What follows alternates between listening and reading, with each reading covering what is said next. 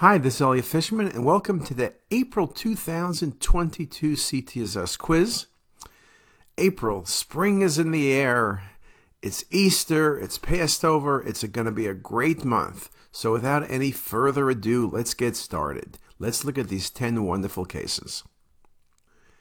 In this patient with a gastrinoma, what's the most likely diagnosis? Well, if you ignore the choices and just look at the images, you see marked thickening of the stomach with multiple masses that are enhancing in the stomach. That's pretty impressive. Look at all of those masses. That's simply not gastric polyps. Polyps do not enhance typically. Lymphoma gives you mass like infiltration, but not multiple polypoid lesions, and they too would not be enhancing. And gastric adenocarcinoma can be infiltrative, can have polypoid lesions, but not to this extent. And also, gastric adenocarcinoma is typically hypovascular. What you're looking at here are multiple neuroendocrine tumors. These were hundreds of carcinoid tumors on biopsy. Classic presentation carcinoid tumors, MEN1 gastrinoma. Just a wonderful case. The most likely diagnosis in this 30 ish year old female is there's a very large pancreatic mass. It's cystic and solid. It displaces vessels. It doesn't have the look of adenocarcinoma. It doesn't have ductal obstruction. Too large, you can almost say. But of course, I didn't even give you that as a choice. Mucinous cystic neoplasms arise in the body, can grow toward the head. They're usually cystic, though if they had malignancy, they could be more solid looking. So I guess that's a thought. This is surely not an IPMN. If it was an IPMN, it would be cancer in an IPMN. It's not a serous cystadenoma. You might think about it because of the cystic component, and sometimes serous are cystic and solid. But it's a female, it's kind of youngish, cystic and solid. You better think about a SPEN tumor. Solid and papillary epithelial neoplasm is the correct answer. I will admit, if I was being pushed hard in a differential MCN with malignant degeneration would be up there in the differential diagnosis. The most likely diagnosis in this patient with hepatitis C is well, when you say to me hepatitis C, I'm always thinking hepatoma, not even looking at the images. If you look at the images on the arterial phase and then the MIP imaging, there's about a two and a half to three centimeter vascular lesion with neovascularity in the lateral aspect of the left lobe of the liver. There's underlying cirrhosis present. This is not FNH. FNH can have a feeding vessel, but you're thinking cirrhosis, you ain't thinking FNH. Hemangioma, this is not the puddling pattern of hemangioma. Again, hemangiomas typically will collapse in the face of cirrhosis. Hepatic adenomas are a possibility only in the sense that hepatic adenomas can eventually become hepatomas, but also I don't think about hepatic adenomas when I'm in a cirrhotic liver. When I have a patient with hepatitis C and I have cirrhosis, it's going to be hepatoma. And this, in fact, was a primary hepatocellular carcinoma. The least likely diagnosis in this case wow, look at the size of this mass. At first glance, it's almost hard to recognize this as the kidney. You're seeing the arteries stretch, there's solid and cystic components, some vascularity. Now, this could be a chromophobe renal cell, though it's pretty large.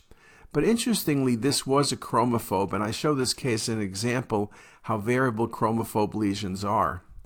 It could be a clear cell renal cell, though what's atypical about it is clear cells typically are more vascular, but aggressive looking lesions, clear cell is the top of my list. Papillary is the thought. It's a little bit large, but papillary can be large occasionally. The one thing this is not is a Bosniak 2F cyst. It's not a cyst we are worrying about simply following it. This is a malignancy. The only question is what is it? So the least likely diagnosis is Bosniak 2F cyst. The most likely diagnosis in this patient with increasing shortness of breath is well, the patient's intubated.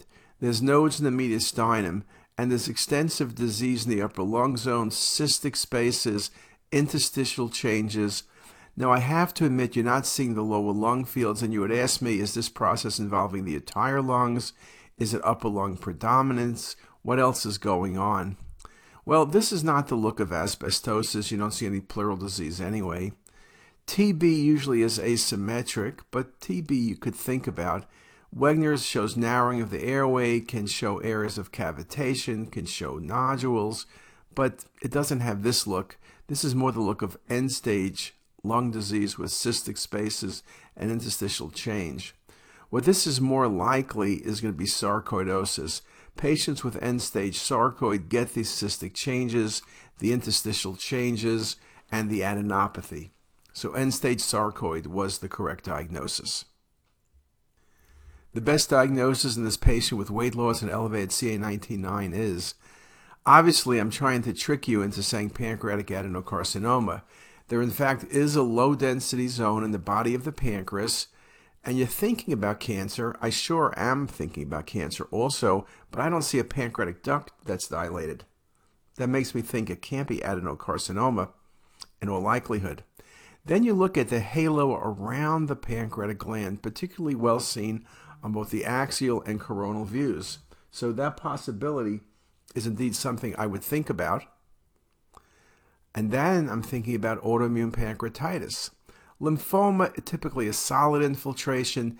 Necrotizing pancreatitis is inflammatory change. And you could think about pancreatitis here, but it's not a necrotizing pattern. The halo pattern, everything that you see in this case, really makes me think about autoimmune pancreatitis and the fact I told you the patient had elevated CA19-9, which always makes you think about malignancy, you also have to remember patients with autoimmune pancreatitis, and that's one of the challenges. They have symptoms that make you think of cancer. Weight loss, elevated CA19-9 are just two of the findings. And all, another finding often is jaundice. In this elderly patient with an acute abdomen, what's the best diagnosis? Well, you see air within the portal venous system. You got to be thinking about ischemia and infarction. Yes, you can get portal venous air if you have certain procedures or biopsies, but then you scan down to the pelvis and you see extensive pneumatosis in the small bowel in a pattern that really is suggestive of ischemic bowel and infarcted bowel. ACE inhibitor use, you get thickened edematous bowel. This is not a case of malrotation. It's not a case of Crohn's disease. You rarely ever see air in Crohn's unless you have ischemia. This is a beautiful example of transmural gangrenous necrosis of the small bowel with portal venous air due to infarction of the patient's bowel. In this patient with abdominal pain, what's the most likely diagnosis?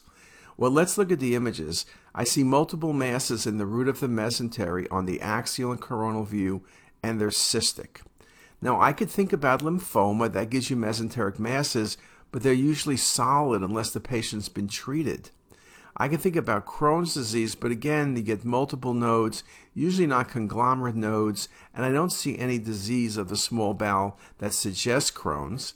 Sclerosing mesenteritis is always a good thought of a mesenteric mass, but usually it's solid, and in 70% of the cases, you have calcification. So the cystic part bothers me. Then you say to yourself, what gives you cystic nodes in the mesentery? And that's MAI. MAI is classic for giving nodes in the mesentery, but especially cystic nodes can cause some retraction of bowel nearby. But this was a great example of MAI, just a very nice case. The most likely diagnosis in this case is, well, you see a large mass that's abutting or coming from the stomach. When you look at it a bit more carefully, you recognize that it's not lymphoma. Lymphoma tends not to be that exophytic. It's not a carcinoid tumor next to the stomach. Those would be vascular. And melanoma is something to consider, but I don't see any other sign of malignancy. This mass is coming off the stomach. It's somewhat vascular. This is a beautiful example of a gastric GIST tumor. So gastric GIST tumor is your answer. The most likely diagnosis in the 50 ish year old female is well, what do I see? I see a complex cystic lesion with septations. It's large, is in the region and body and tail of pancreas. Liver and spleen look okay. It's not an IPMN, it's too large. If it was an IPMN, it would have malignant transformation. I could think about a serous cystadenoma. Patients are typically 70. I could think about a SPEN tumor. Patients are typically 20 because both of those lesions are cystic and SPEN has a real range of appearances. Serous cystadenoma would be less likely here, but I guess I would have to think about it. But the classic location based on body tail, cystic lesion, large, and septations is a mucinous cystic neoplasm. And again, this is a tough case but I would have picked an MCN and this lesion would have been resected. Remember, MCNs are always pre-malignant. So with that, I've now shown you 10 terrific cases. I hope you learned something from the cases, and we'll see you next month. Have a great day.